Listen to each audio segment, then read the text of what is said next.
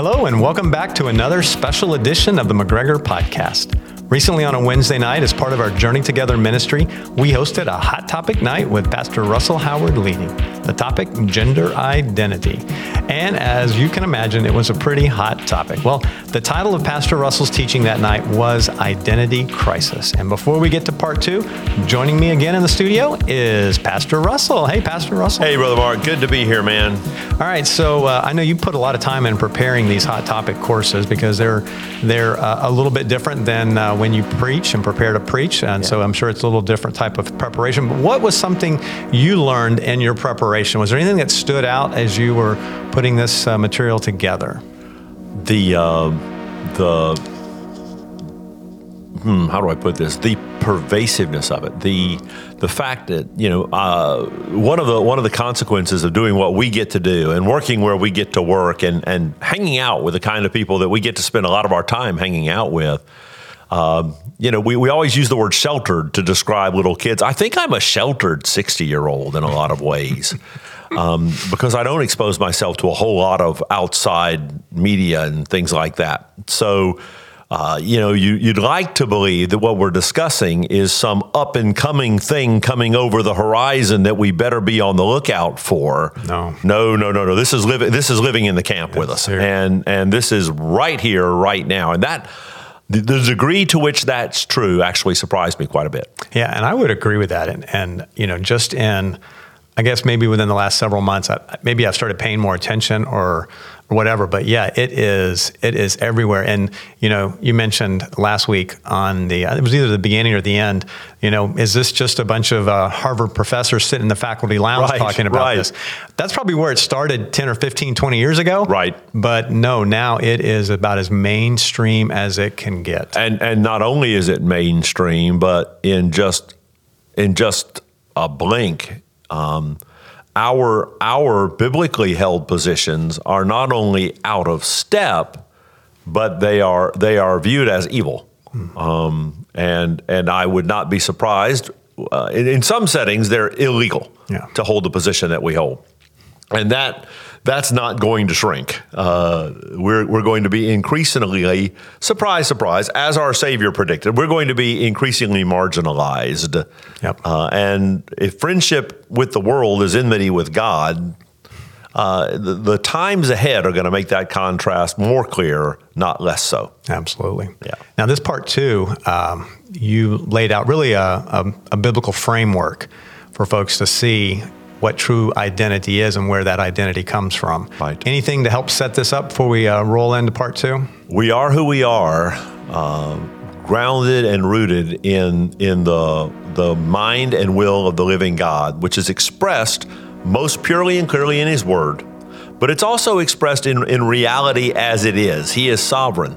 And I think several times during the course of both of these, I've, I've used the word ontology. Mm-hmm. And ontology is that branch of, of philosophy that is concerned with the with I, I always say the isness of a thing. A thing is what it is, and the uh, departure from ontology is a departure from reality, and reality is an expression of God's will. And so, the further we go into delusionalism, which is the trajectory we're on, yep. well, I'll have more to say in part two that we're about to listen to. All right. Well, join me now as we listen together to part two of Identity Crisis.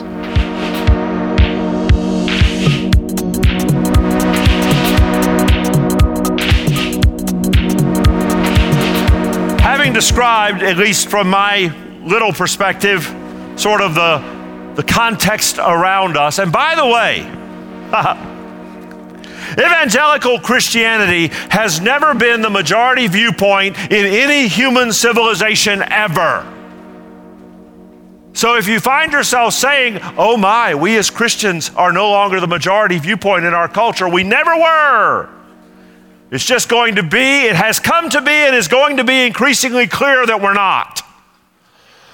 Christianity is designed to function very well under that kind of pressure. And I've no doubt that we can remain faithful under that kind of pressure, as, well, I think we shall be called to. How can we, how can we build a, a biblical framework to understand identity? Because it's not enough for you and I, as children of the living God, to argue from simple ontology. Not that long ago, an argument from simple ontology would have led to a fairly truthful viewpoint. But we need to, we need to think biblically about this thing of, of identity and who we are.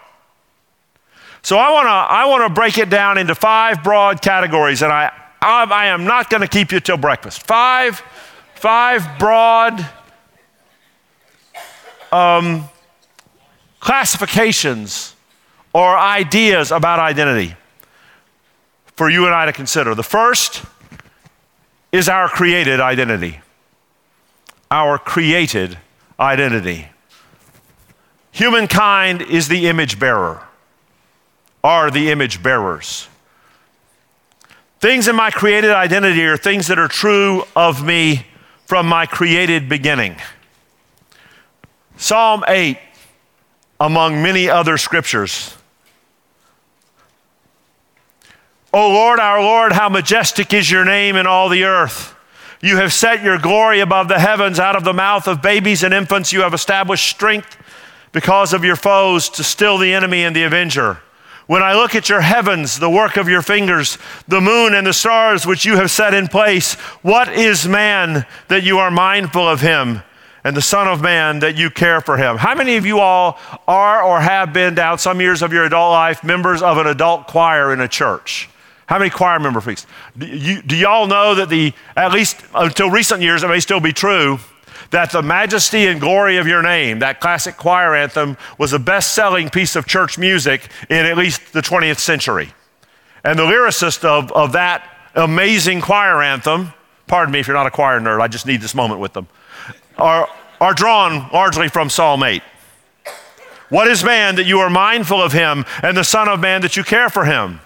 Yet you have made him a little lower than the heavenly beings, and crowned him with glory and honor and have given him dominion over the works of your hands, and have put all things under his feet all sheep and oxen, and also the beasts of the field, the birds of the heavens, the fish of the sea, whatever passes along the paths of the seas. O Lord, our Lord, how majestic is your name in all the earth. We are the image bearers. Just as an aside and as a footnote, whole books have been written on, on what does it mean that humankind, humankind bear, we bear the image of God. What is the image of God in us? How, do, how could that be, be kind of broken down and delineated? I offer this in lieu of writing a book on the matter. I'll, I'll give you a, sh- a short, simple list of characteristics that are true of us because we're the image bearers. Number one, we are capable of true creativity. We make art for art's sake, we make music, we create drama. Creativity is a, a, a reflection and echo of the image of God in us. Immortality. Though you had a beginning, you will have no end. You will exist as you forever. You are the only piece of creation for which that is true. This, the heavens and earth that we're in shall, shall pass away. You won't creativity, immortality, and then some capacity for morality. We know the difference between right and wrong. We uh, like to suppress that with our ungodliness. But there is an innate awareness on some level of, oh, you're not supposed to do that. Oh, you are supposed to do that. Within my created identity, when we speak of it in terms of, of, of sort of these from the beginning characteristics, I think it's worth noting that, it's, that it, is not, it is not evil to correct flaws in people. I think of, I think of examples like a cleft palate, and there are myriad others, where, the, where that, that flaw and I don't mean to be unkind in referring to a cleft palate as a flaw. Please, please forgive me if my terminology is imprecise, and please hear through to my intent. If, if, if we can correct those things, if we understand them to be a result of the fall, not of some individual act of sin, far from it, but we live in a fallen world, therefore, there are going to be babies born where the palate has failed to close correctly. Because that's a thing that happens in a fallen world. Or any one of other analogous difficulties. If we understand those to be a result of the fall, and we understand that, that correction is possible without undue risk of life, because life, the life of an image bearer, is a precious thing and is not to be gambled with capriciously, arbitrarily, shallowly. And as long as we understand that all characteristics, including flaws, are to be understood to be for God's ultimate glory. And I, I, offer John chapter 9, verses 1 through 3. Remember that? The man born blind? Jesus in Jerusalem passed by, and as he passed by, he saw a man blind from birth. And his disciples asked him, his disciples, who, like so many, longed for a cleanly predictable cause and effect universe, his disciples asked him, Rabbi, who sinned, this man or his parents, that he was born blind? Jesus responded, It was not, it is, it was not that this man sinned or his parents, but that the works of God might be displayed in him. No problem with correcting his blindness. In fact, Jesus did exactly that. But all of that undertaken in a context of the glory of God to be shielded, guarded, upheld, understood.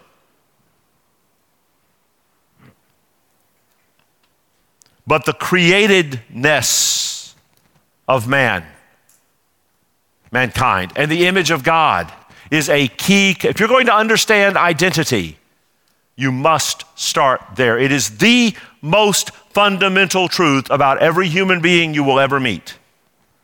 Is that human being is created in the image of God. The other pillar of the five I'm going to mention, these first two are the most important. Second, my corrupted identity. Ephesians 2 1 through 3 describes the effect on each and all humans of the fall. This is what happened to all of us in Adam when Adam sinned in the Garden of Eden. And we, as the inheritors of the sin nature that is in us because of Adam, this can be said of us.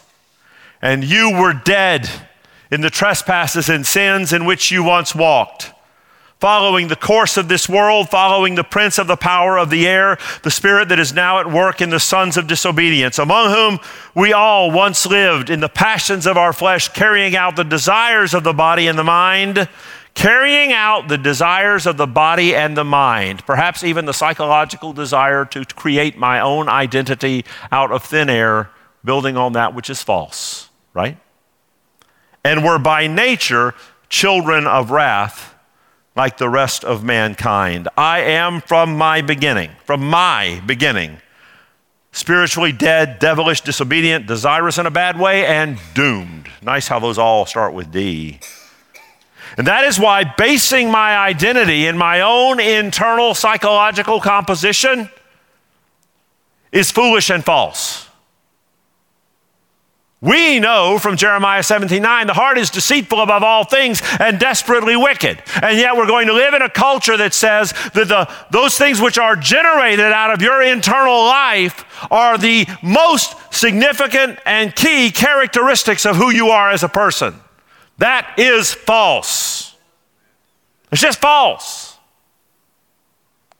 Anthropology, in addition to being you know, the, the academic study of, of, of, of, of mankind, there's a branch of theology called anthropology. Anthrop, anthropos being the Greek word for man.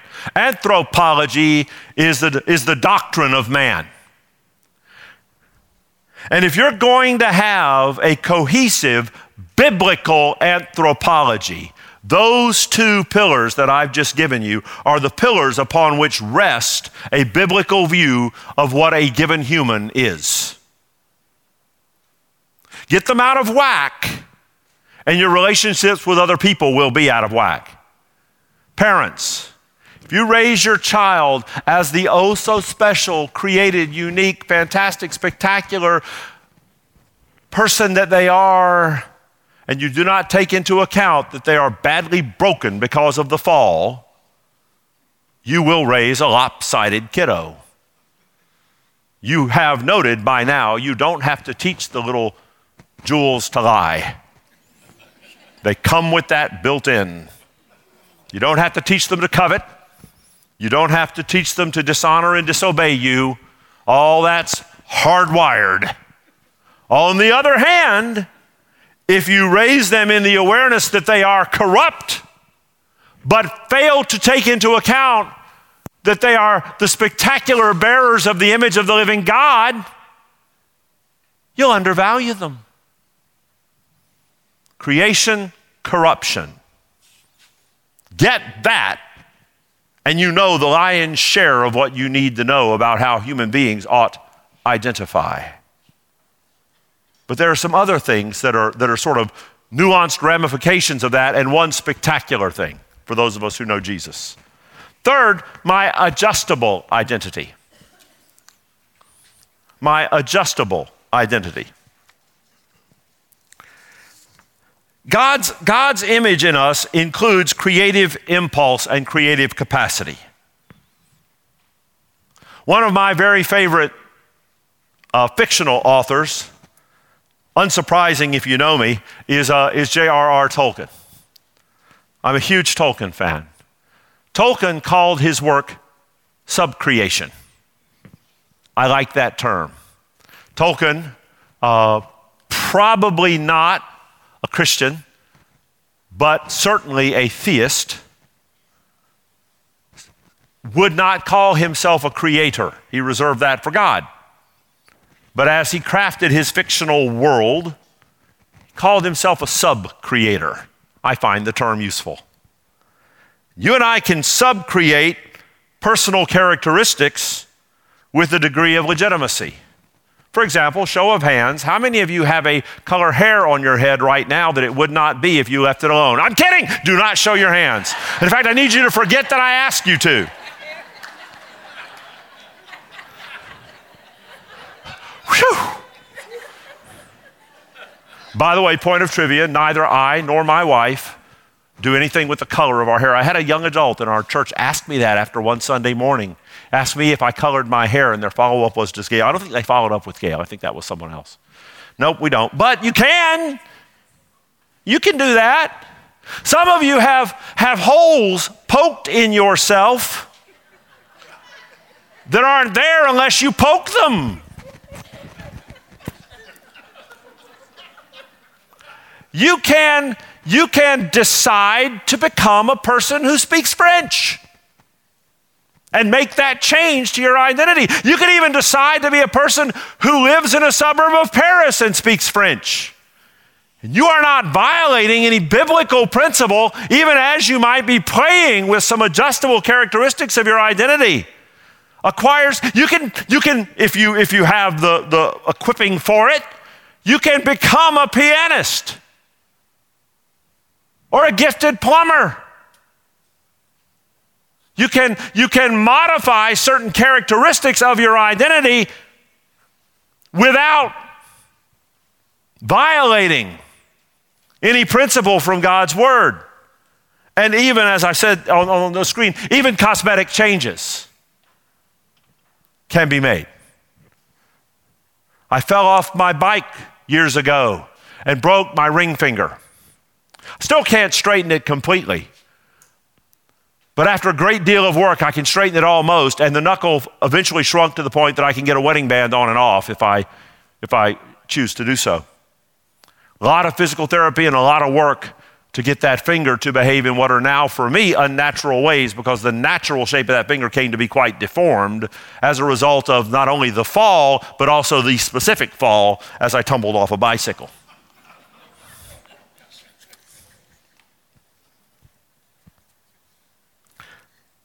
But adjustable identity specifically must exclude, for example, gender ambiguity.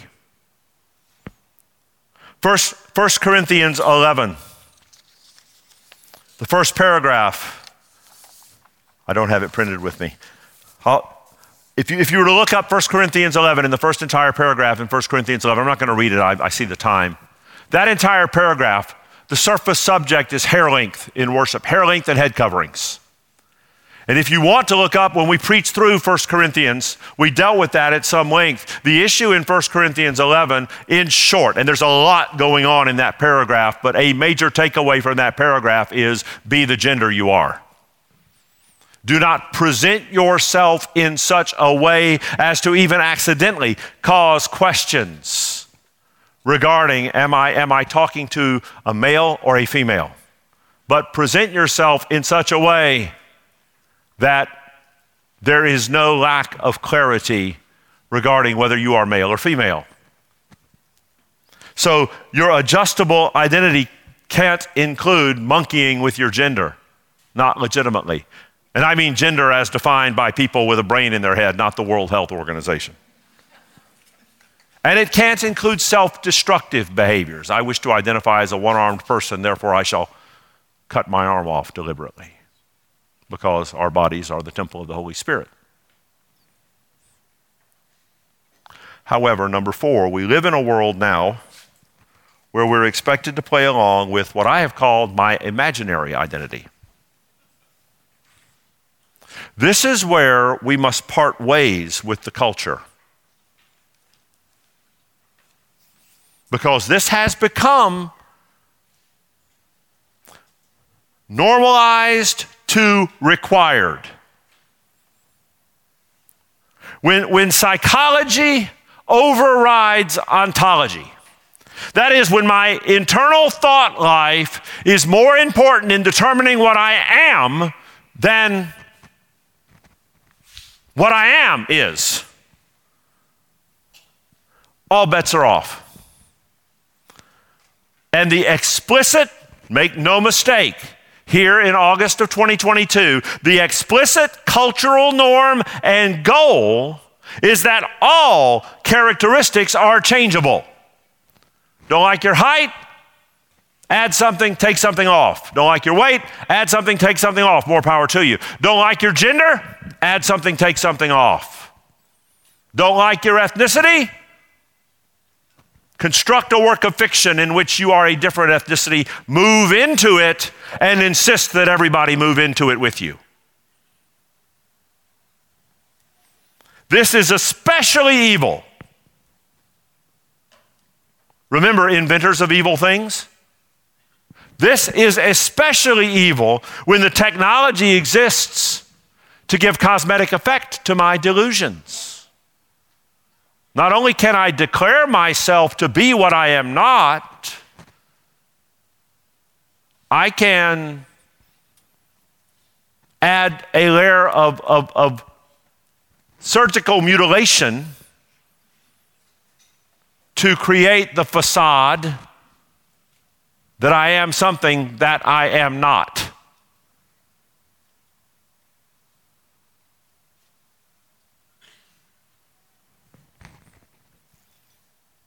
This evil is further compounded when others are expected to conform to my identity delusions. My pronouns are, no, I'm sorry, you're. First, your pronouns are what they are. You don't get to pick your pronouns. The rules whereby pronouns are assigned gender in this language of ours those of you who are native English speakers, go back quite a while. My. Today it is unacceptable or even punishable to reject someone's imaginary identity. It will become all the more so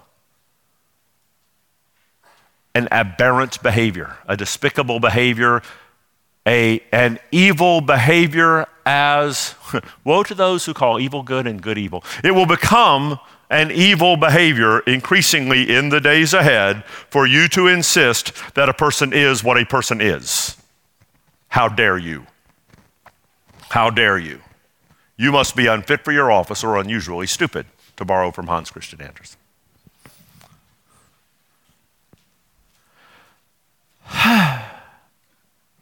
but I finish with this, and it's not a short finish, but it won't be an overly long one. Child of God, the thing, the thing we ought leave with, and the thing we ought lead with. For those of us who are in Christ, our redeemed identity. For those who are outside of Christ, that which can be also theirs if they but turn from their sin and trust Jesus. Our redeemed identity as a, as a follower of Christ, born again into new life with Him. Yeah, I, I start with my created identity and my corrupt identity, but thankfully I don't end with that as a follower of Christ. I don't face eternity where that is all I have. Because if that's all I have, I am by nature a child of wrath. and eternity will acquaint me with that ultimate expression of God's wrath in a place called hell. But if I come to Jesus, my identity is defined in at least those ways. First, my creation. I am a child of God. I do bear his image. And my creativity and my immortality and my morality have all been touched and affected by the, by the new creature I have become. A closer realization of what I was created to be that I can anticipate with certainty will one day be ultimately fulfilled when I see Jesus face to face.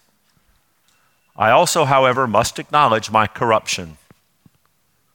We talk a, lot around here about church and the mechanics of church because church is such a big part of our shared experience.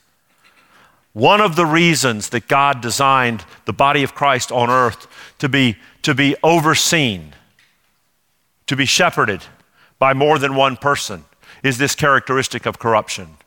Nobody on God's earth, including me, wants to be a part of a church where I have the final say in everything that goes on. You have no idea what a nightmare that would be. Most of you don't know how profoundly untrustworthy I can be. May you never learn. Most of you don't know how profoundly stupid some of my ideas are. May you never learn. Because most of the things that I would pitch in terms of directions for our church, I pitch them to 15 other godly men who love me enough to say, We love you, but you're all wet. We suspect that is a growth area for you. That ultimately is an acknowledgement, and by the way, I get to do that too. I'm one of the 16, not merely the target. Praise God. That, that plurality is an outgrowth of this corruption. Do you see that? And so many husbands and wives, so much of what you pour into the life of your mate, if your marriage is flourishing, is, is how you graciously, lovingly, patiently, in a picture that reflects the gospel, react to one another's fallenness and corruption. So it is healthy. It's, well, it's really bad for my self esteem. Yeah, most of us have a surplus of that lying around anyway. acknowledge your creation, acknowledge your corruption, but praise God, your response to your Creator. Your response to your Creator. I, I love these moments in Scripture. I love Isaiah 6 5. Chapter begins with a vision. Isaiah's in the temple in the year King Uzziah died. And he sees the Lord as he is in a vision in the temple. And at the end of that magnificent description of the Lord as he is, Isaiah's response, and I said, verse 5 of Isaiah 6, and I said, Woe is me! Woe is me, for I am lost. For I am a man of unclean lips, and I dwell in the midst of a people of unclean lips, for my eyes have seen the King, the Lord of hosts. Note for the record, seeing God as he is was not good for Isaiah's self esteem. Woe is me. Job had a similar experience. Toward the end of the book, Job, having engaged in chapter after chapter after chapter of debate with his various friends, some of that, especially late in the debate, Job starts saying some things regarding his relationship with God that are just a, Job has painted himself in a corner of self justification and he starts saying some really self justifying things. Paraphrasing, things like, you know, if God showed up, I'd tell him that he's handling me wrong. That's what I'd do. Paraphrasing, but not wrong. But then God does show up. And at the end of God describing himself as he is to Job, Job's response in Job 42, verses 5 and 6 is a thing of beauty. When he says to God, I had heard of you by the hearing of the ear, but now my eye sees you. Therefore, I despise myself and repent in dust and ashes. Our response to God as He is is not to strut confidently into His presence. So, yeah, but those are both those are both Old Testament. The God of the New Testament is much nicer. God of the Old Testament, as David reminded us Sunday, is the God of the New Testament. His character does not change.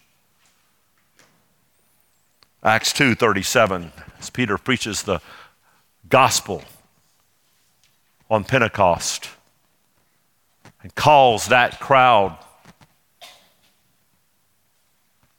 to accept their Messiah Acts 2:37. And when they heard this, they were cut to the heart and said to Peter and the rest of the apostles, "Brothers, what shall we do?" My response to my creator. Jesus said it like this. Matthew 16, parallels in Mark 8 and Luke 9. Jesus told his disciples, If anyone would come after me, let him embrace the truest psychological characteristics of his own self perceived identity. It's not what he said, is it? Let him deny himself. To thine own self be true. Put that on a plaque and mount it above the lake of fire where it belongs.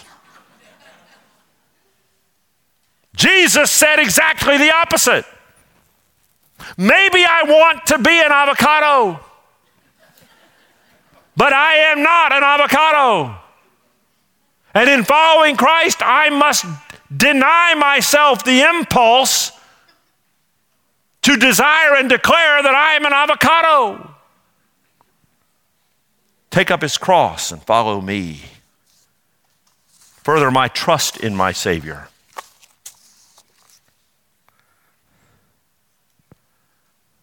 He doesn't leave me a man of unclean lips. He doesn't leave me, my eyes have seen the king and I abhor myself. He doesn't leave me cut to the heart. And he doesn't leave me in a heap of purposeless self denial.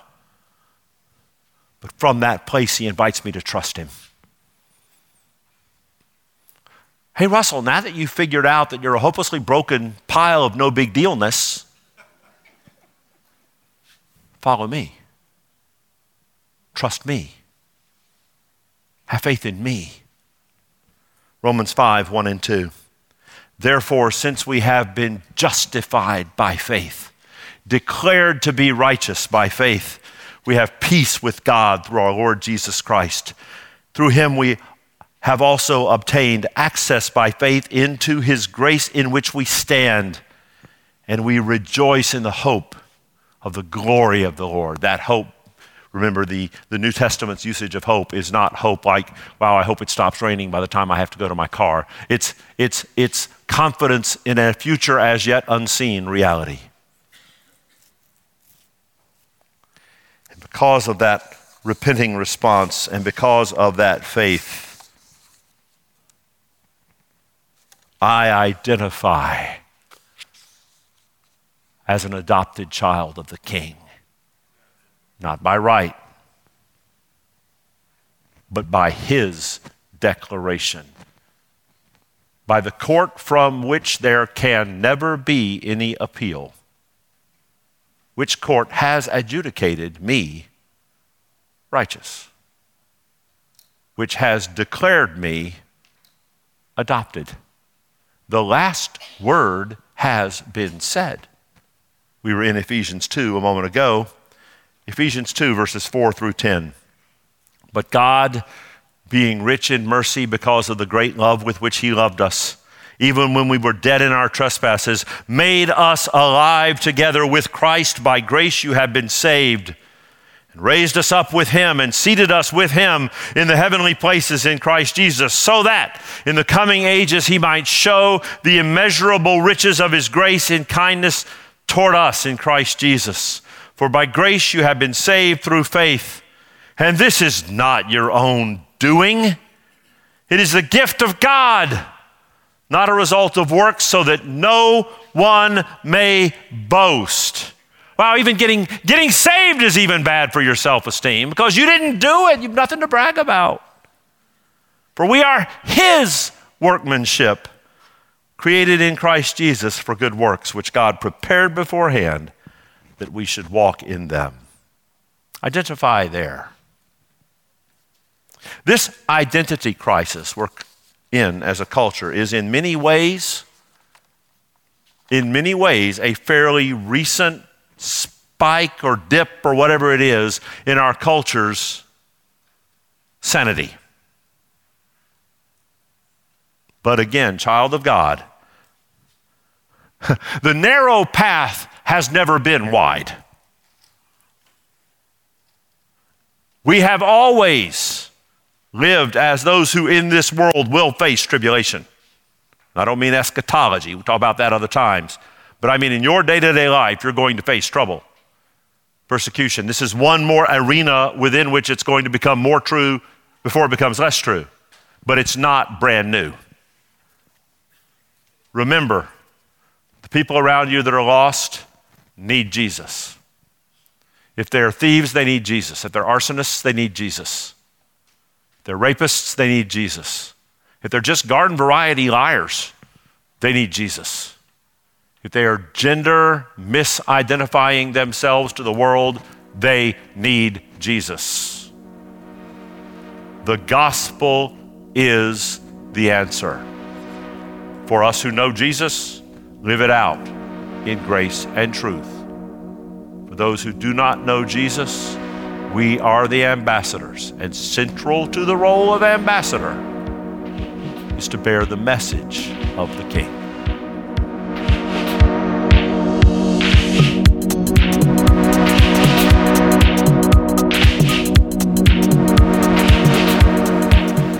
Wrap up this episode, I want to introduce something we're doing a little bit different for our next episode. The night you taught this hot topic, Pastor Russell, we asked those in attendance to submit their questions, and we said at a later date in one of these special podcasts, we would try our best to answer as many of those questions that were submitted that night. So that's exactly what we're going to do on part three of Identity Crisis. So hopefully, now that you've listened to part one and part two, you're right ready to hear part three. So thanks for listening to this special McGregor podcast, Identity Crisis Part Two.